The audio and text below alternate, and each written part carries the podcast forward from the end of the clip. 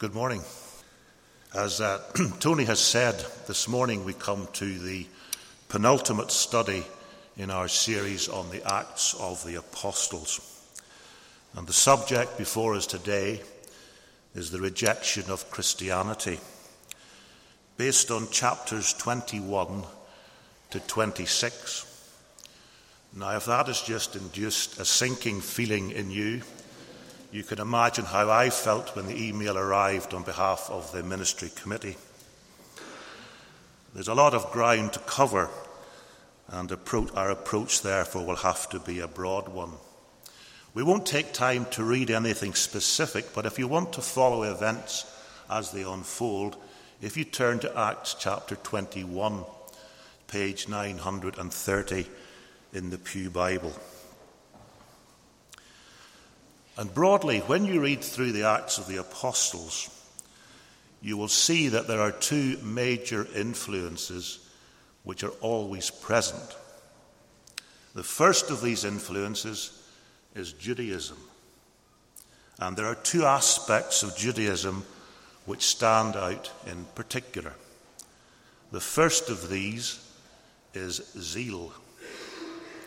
When Paul wrote what was probably his first letter to the Galatians, he referred to his previous way of life in Judaism. And he described how he was extremely zealous for the traditions of my fathers.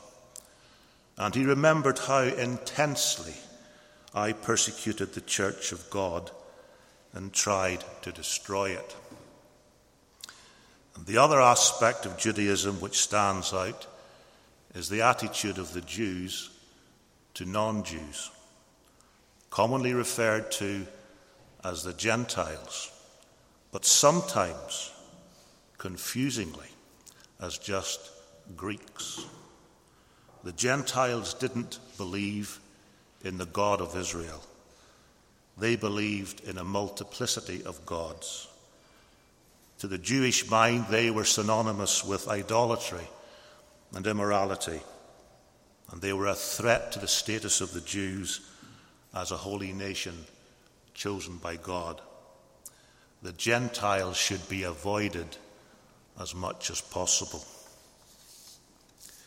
And these two aspects of Judaism zeal for the traditions of their fathers and hostility to the Gentiles are vital components in Luke's story.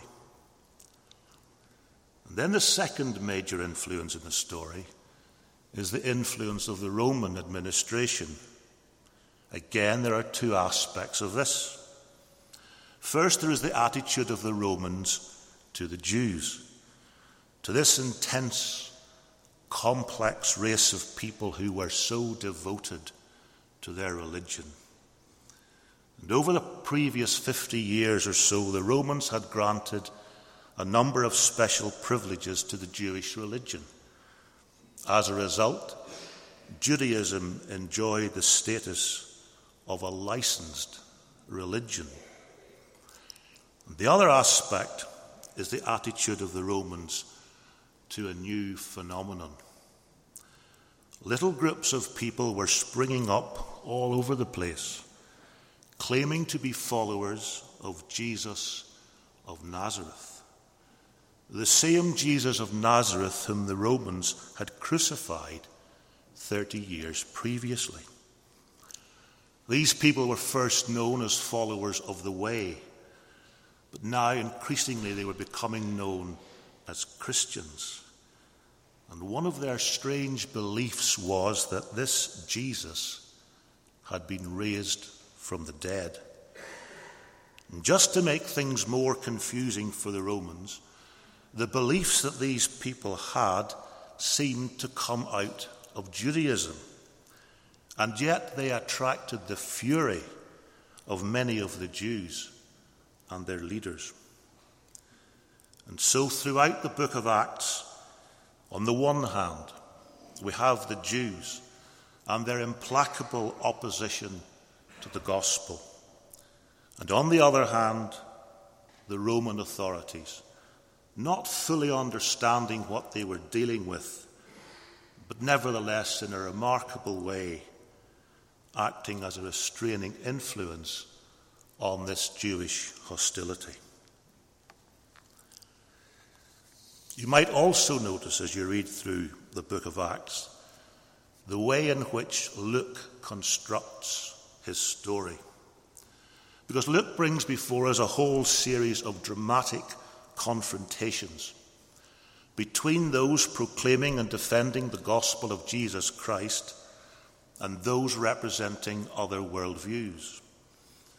And these confrontations provide the setting for a large number of speeches. And Luke uses the content of these speeches and the reaction to them as part of his narrative.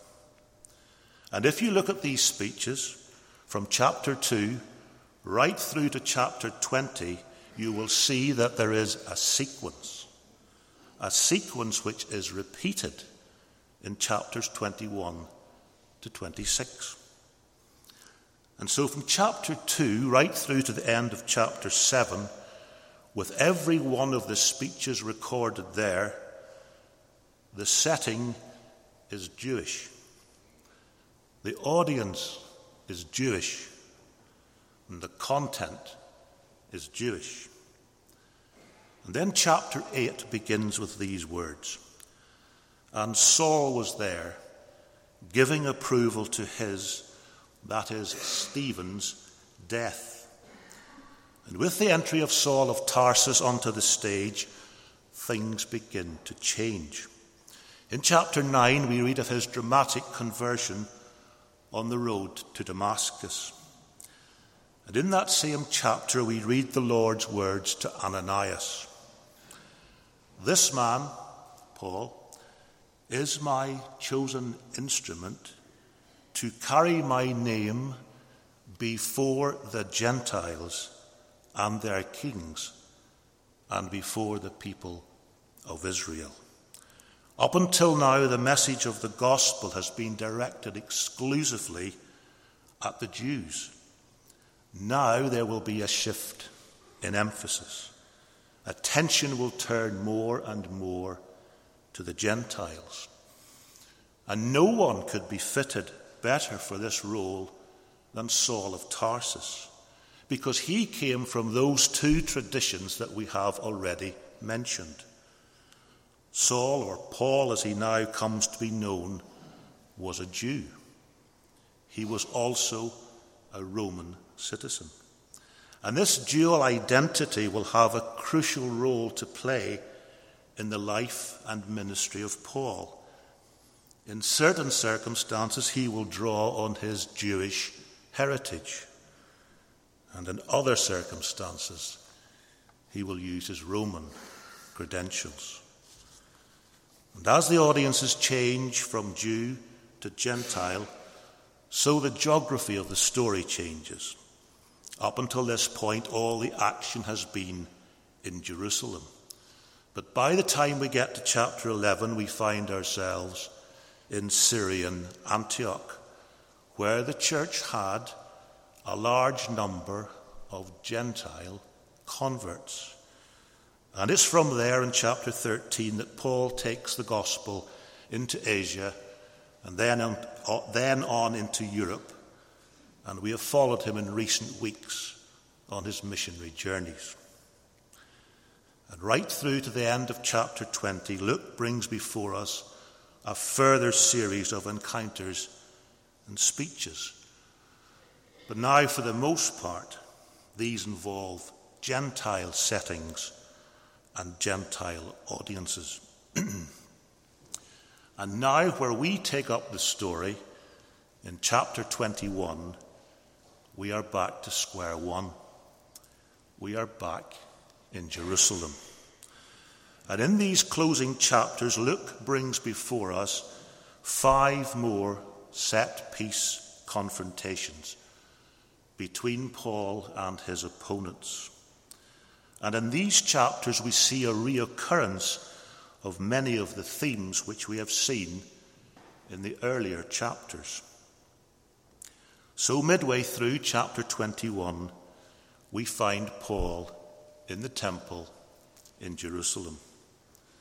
Some Jews from Asia assumed that Paul had defiled the temple by bringing a Gentile or Gentiles into the, that part of the temple where it was forbidden for a Gentile to be.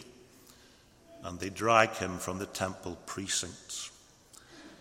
And in the ensuing uproar, Paul has to be rescued by Roman troops. The commander of the Roman garrison is a man called Claudius Lysias. And although he has just escaped being lynched by the mob, Paul asks Lysias for permission to speak to them, and permission is granted. And this is the first of these five confrontations. And Paul begins to address the crowd, just as Peter had addressed the crowd outside the temple in chapters 2 and 3. And as was the case in chapters 2 and 3, here too the audience is Jewish. Like Peter, Paul emphasizes his Jewishness. He speaks to them in Aramaic. He declares at the outset, I am a Jew. He reiterates his Jewishness in his birth, in his upbringing in Jerusalem, in his schooling at the feet of Gamaliel, in his thorough training in the law of our fathers, and in his zeal for God. He was just as jealous or as zealous as any of them. And up to this point, everything Paul has said has been Jewish centered. And then he tells them of his encounter with the risen Christ on the Damascus Road.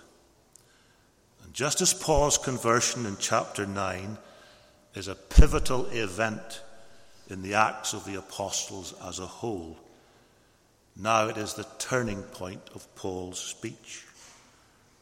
And although he doesn't get the chance Paul must have longed to tell this crowd what he wrote to the Galatians.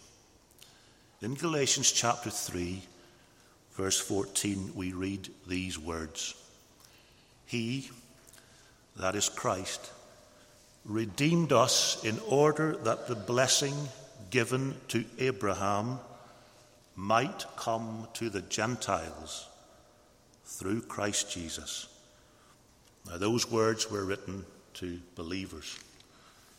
And here Paul is speaking to unbelievers. And when he tells them of the Lord's command, Go, I will send you far away to the Gentiles, that does it. All that zeal and all that loyalty to the traditions of their fathers and all that distrust of the Gentiles erupts and the cry goes up rid the earth of him. He's not fit to live. And Paul is rescued by the Romans a second time, and he's taken into the barracks. Lysias follows standard procedure and orders that he first be flogged before questioning. To the Jewish crowd a few minutes earlier, Paul had emphasized his Jewishness. Now he plays the Roman card. And he asks the centurion in charge Is it legal for you to flog a Roman citizen who hasn't even been found guilty? And the question is a rhetorical one. Both Paul and that centurion knew the answer. It was illegal.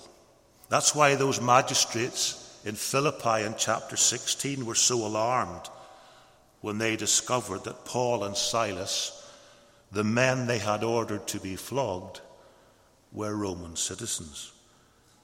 And Luke tells us that Lysias was alarmed that he had put Paul, a Roman citizen, in chains.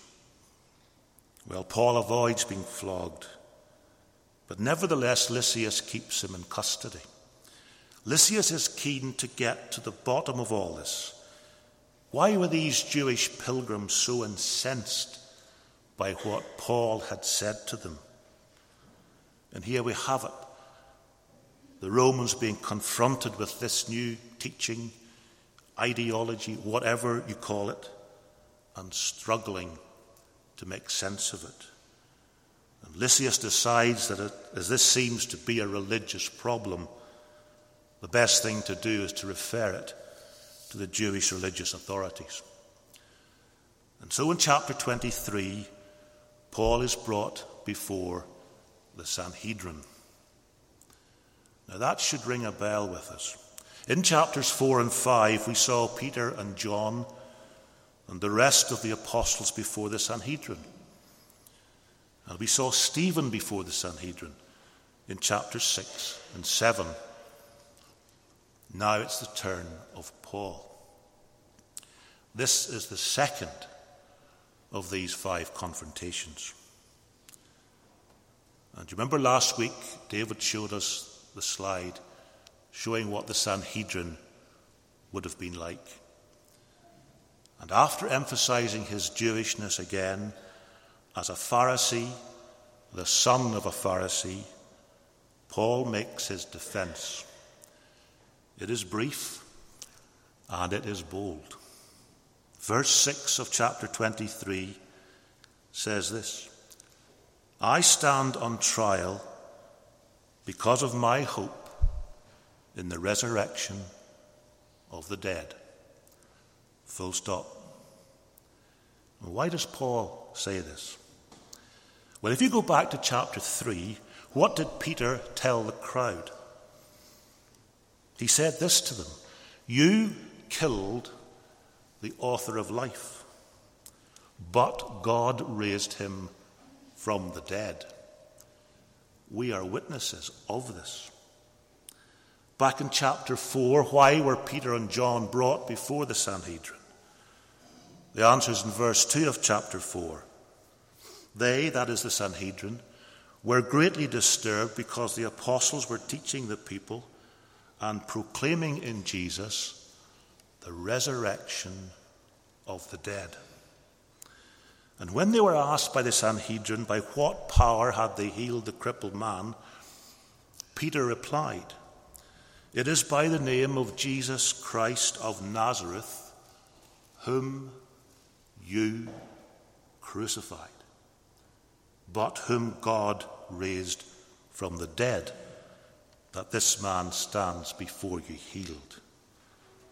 Chapter 5, when all the apostles appeared before the Sanhedrin, they asserted the God of our fathers raised Jesus from the dead, whom you had killed by hanging him on a tree. And then Stephen concludes his speech at the end of chapter 7. And he tells the Sanhedrin, You are just like your fathers. They even killed those who predicted the coming of the righteous one and now you have betrayed and murdered him. Stephen doesn't actually mention the resurrection, but the chapter ends with him seeing the risen Christ. Verse 56 of chapter 7 Look, I see heaven open and the Son of Man standing at the right hand of God. And so, right throughout chapters 2 to 7, there has been this twofold emphasis on the complicity of the Jews in the death of Jesus and the resurrection of Jesus from the dead by the God of our fathers. And in effect, Paul is saying, This is why I am here today. It's not because I have been teaching against Judaism or because of some alleged misdemeanor in the temple. It's because of the fact that you had the Son of God put to death, and the God of our fathers raised him from the dead. The resurrection of Jesus was the supreme messianic sign. It was the conclusive fulfillment of the prophecies which pointed to the Messiah. And of this resurrection, says Paul, I am yet another witness. And the result is uproar in the Sanhedrin.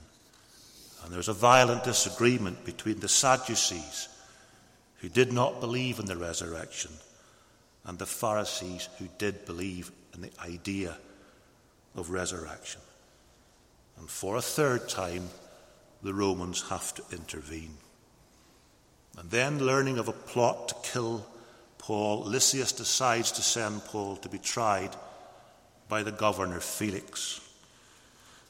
And no less than 470 Roman soldiers are deployed to accompany and protect Paul. Might be 472 if you add on a couple of centurions. But again, we see on the one hand the relentless hostility of the Jews to Paul and his message, and on the other, the protection given to him through the agency of the Romans. Once again, as it did in chapter 11, the geography changes. Again, we leave Jerusalem, the seat of power of the Jewish religious establishment, and we move to Caesarea, to the capital of the Roman administration in Judea. As I learned last week, it's Caesarea by the sea, as opposed to Caesarea not by the sea. And at the beginning of chapter 24, we have Paul brought before the procurator Marcus Antonius Felix. And the third confrontation begins. The setting is no longer Jewish. This is a Gentile court with a Gentile audience in the person of the Roman governor. And so that Felix has some idea of what this case is about, Lysias has written a letter to him. Lysias confirms that Paul is a Roman citizen, and he describes how that he had Paul brought before the Sanhedrin. And tellingly, Lysias writes that the accusation against Paul had to do with questions about their, that is, the Jews' law but there was no charge against him that deserved death or imprisonment. In other words, as far as Lysias is concerned, this is not really a matter for the Romans at all. In fact, this is the same situation that faced another Roman official, Gallio, in Corinth in chapter 18. What did Gallio say to Paul's accusers. Since the complaint involves questions about words and names and your own law, settle the matter yourselves. I will not be a judge of such things. Now, Felix could well have taken the same approach as Gallio, but he didn't. Now, why is that? And surely the answer must be that Felix had to hear this matter because that would embed Paul's case in the Roman legal system. And that was to be the means by which Paul would eventually end up in Rome. What had the Lord said to Paul after his appearance before the Sanhedrin? Verse 11 of chapter 23 Take courage. As you have testified about me in Jerusalem, so you must also testify in Rome. And here again, we see the all powerful Roman administrative machine, unchallenged in its authority, but being used by God to fulfill his purposes. Five days later, Paul's accusers arrive in Caesarea, and his trial before Felix begins. The Jewish leaders are represented by a lawyer called Tertullus. And Tertullus accuses Paul of three things. Now, this is interesting. At least I think it's interesting. The complaint of the crowd in Jerusalem had been that Paul had taught against our people and our law and this place, meaning the temple. Now, Tertullus has to be careful. He knows that if he frames the charges too narrowly, he runs the risk of Felix following the example of Gallio. He can't afford to give Felix the chance to say, This is a religious dispute. It's got nothing to do with me. Go away and sort it out yourselves. And so Tertullus widens the charges. And we move from a complaint about teaching against the Jews and their law and the temple to an allegation, verse 5 of chapter 24, that this man is a troublemaker stirring up riots among the Jews all over the world. Now, this is dangerous because it was an undeniable fact that wherever Paul went, trouble followed, even though the trouble was not of his making. And the one thing the Romans would not tolerate was a disturbance of the peace. Tertullus further alleges that Paul was a ringleader of the Nazarene sect. Now, this is serious as well. If it could be proved that Paul had helped to form a new sect or cult outside Judaism, it would be illegal.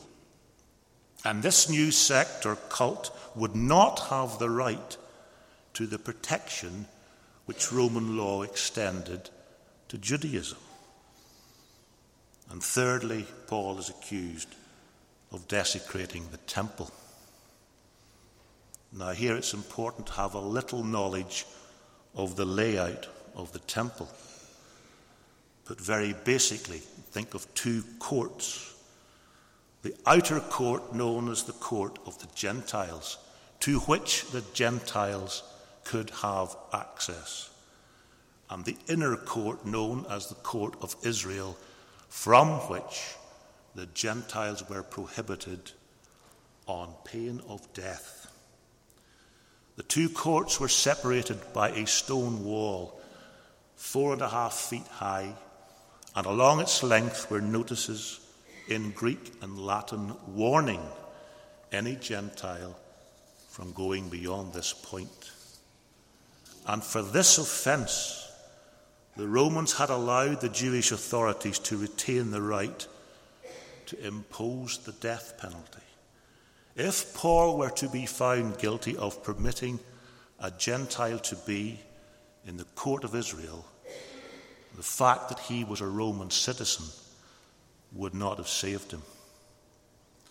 We don't have time to deal with Paul's defense other than to say that he denied simply causing any disturbance. As to the charge of forming a sect, yes, he was a follower of the way, but it's not a sect. He worships the same God as his accusers. He believes in the same law and the prophets as they do. And as to the charge of sacrilege in the temple, he went to the temple to offer sacrifices, and when he did so, he was ceremonially clean. And then he goes on the offensive and says, and by the way, it is a fundamental rule of Roman law that if someone is accused of wrongdoing, his accusers must be in court. Where are these Jews from Asia who have made these allegations? And as though for those of my accusers who have bothered to turn up, what possible thing could they say I have done wrong apart from my belief in the resurrection? In other words, this was indeed a dispute about theology, if you like, about religious matters, just as Lysias had said in his letter to Felix. Felix should have dismissed the case, but he adjourns it on the pretext that he needs to consult further with Lysias and orders that Paul be kept in custody. Luke tells us that the real reason was that Lysias was hoping that Paul would offer him a bribe. And Paul spends the next two years in prison.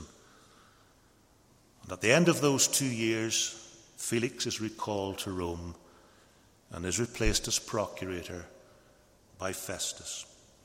Festus wastes no time in meeting the Jewish religious leaders. He knows the importance of establishing good relations with the high priest and the Sanhedrin. For the Roman administration and for the Jewish religious authorities, each had a vested interest in keeping in with each other. And when Festus and the Jewish leaders do meet, the Jews immediately ask Festus, as a favour to them, to have Paul transferred to Jerusalem.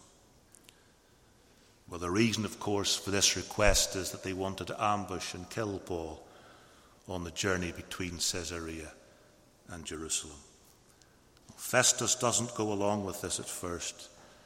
He returns to Caesarea, he convenes his court, and Paul is brought before him.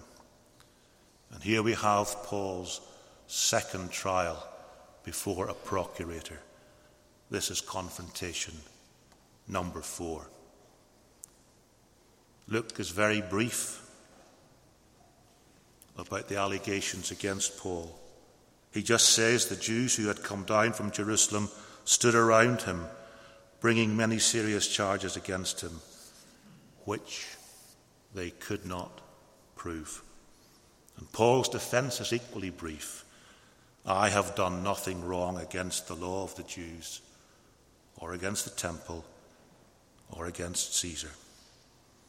Festus then asks Paul if he's prepared to go to Jerusalem to stand trial. Paul knows he will not get a fair trial, and we have his dramatic words I appeal to Caesar. Now that solves a problem for Festus, because he no longer has to decide the case.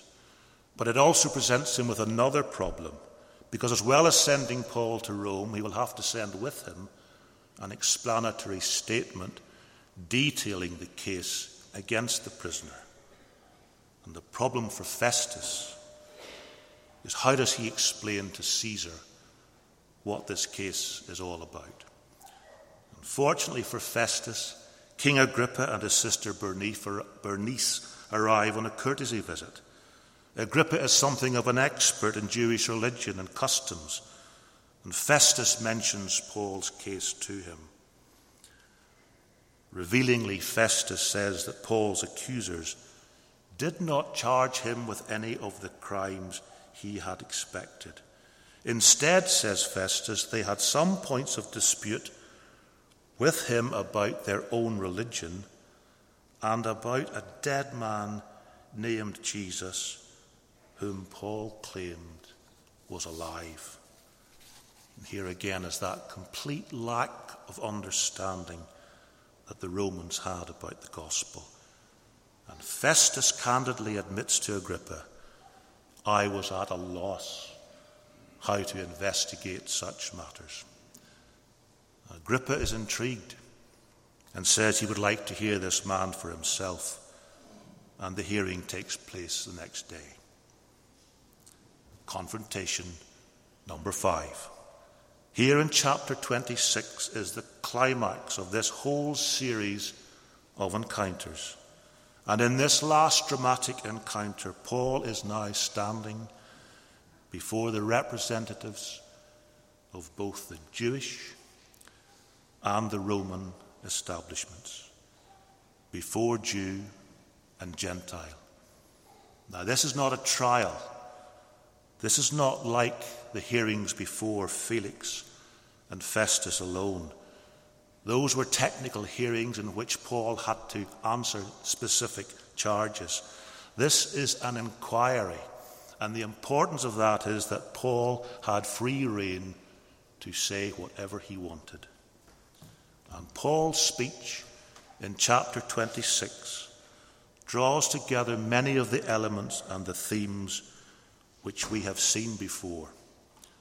And so Paul refers to his upbringing in the strictest sect in Judaism the Jewish hope of a Messiah, the teaching of the Old Testament that the Messianic age would be preceded by a resurrection of the dead. He talks about his obsessive persecution of the church his conversion on the Damascus Road, the mission given to him by the Lord Jesus, his obedience in preaching to Jew and Gentile alike. And in all this, verses 22 to 23, he was saying nothing beyond what the prophets and Moses said would happen.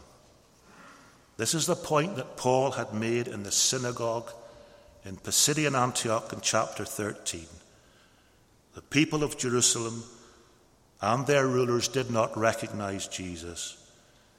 Yet, in condemning him, they fulfilled the words of the prophets that are read every Sabbath. And this is what he had preached in the synagogue in Thessalonica in chapter 17. On three Sabbath days, he reasoned with them from the scriptures, explaining and proving that the Christ had to suffer and rise from the dead. In other words, Paul is saying that this gospel is not something new or man made, it is the fulfillment in Christ of what had been promised in the scriptures. And the scene ends with the reactions of Festus and Agrippa. For Festus, what Paul was saying was just madness. He had no idea of what Paul was talking about. Agrippa had some idea. He knew the scriptures. And Paul knew that. Paul asks him, King Agrippa, do you believe the prophets? I know you do. And then comes Agrippa's famous reply Do you think that in such a short time you can persuade me to be a Christian? Commentators differ as to what exactly Agrippa meant by that statement. But whatever he meant, it was the judgment of both Festus and Agrippa that this man is not doing anything that deserves death or imprisonment. And Agrippa adds this man could have been set free if he had not appealed to Caesar. But even if they could have acquitted Paul, and even if they could have set him free, in effect, Festus and Agrippa still rejected his message. And that is what links these five confrontations or encounters together the rejection of the gospel. We're almost finished. We have the refusal by the Jewish people to entertain the idea that the Gentiles could share in what they saw as their exclusive inheritance. We have the hatred of the Jewish religious leaders for those who fearlessly held them to account for the death of the Messiah and their refusal to face up to the reality and the implications of the resurrection. We have the tragedy of Felix, who was well acquainted with the way and who listened to Paul in private as he spoke to him about faith in Jesus, but he chose to put personal advancement above everything else. We have the reaction of Festus, who dismissed it simply as madness.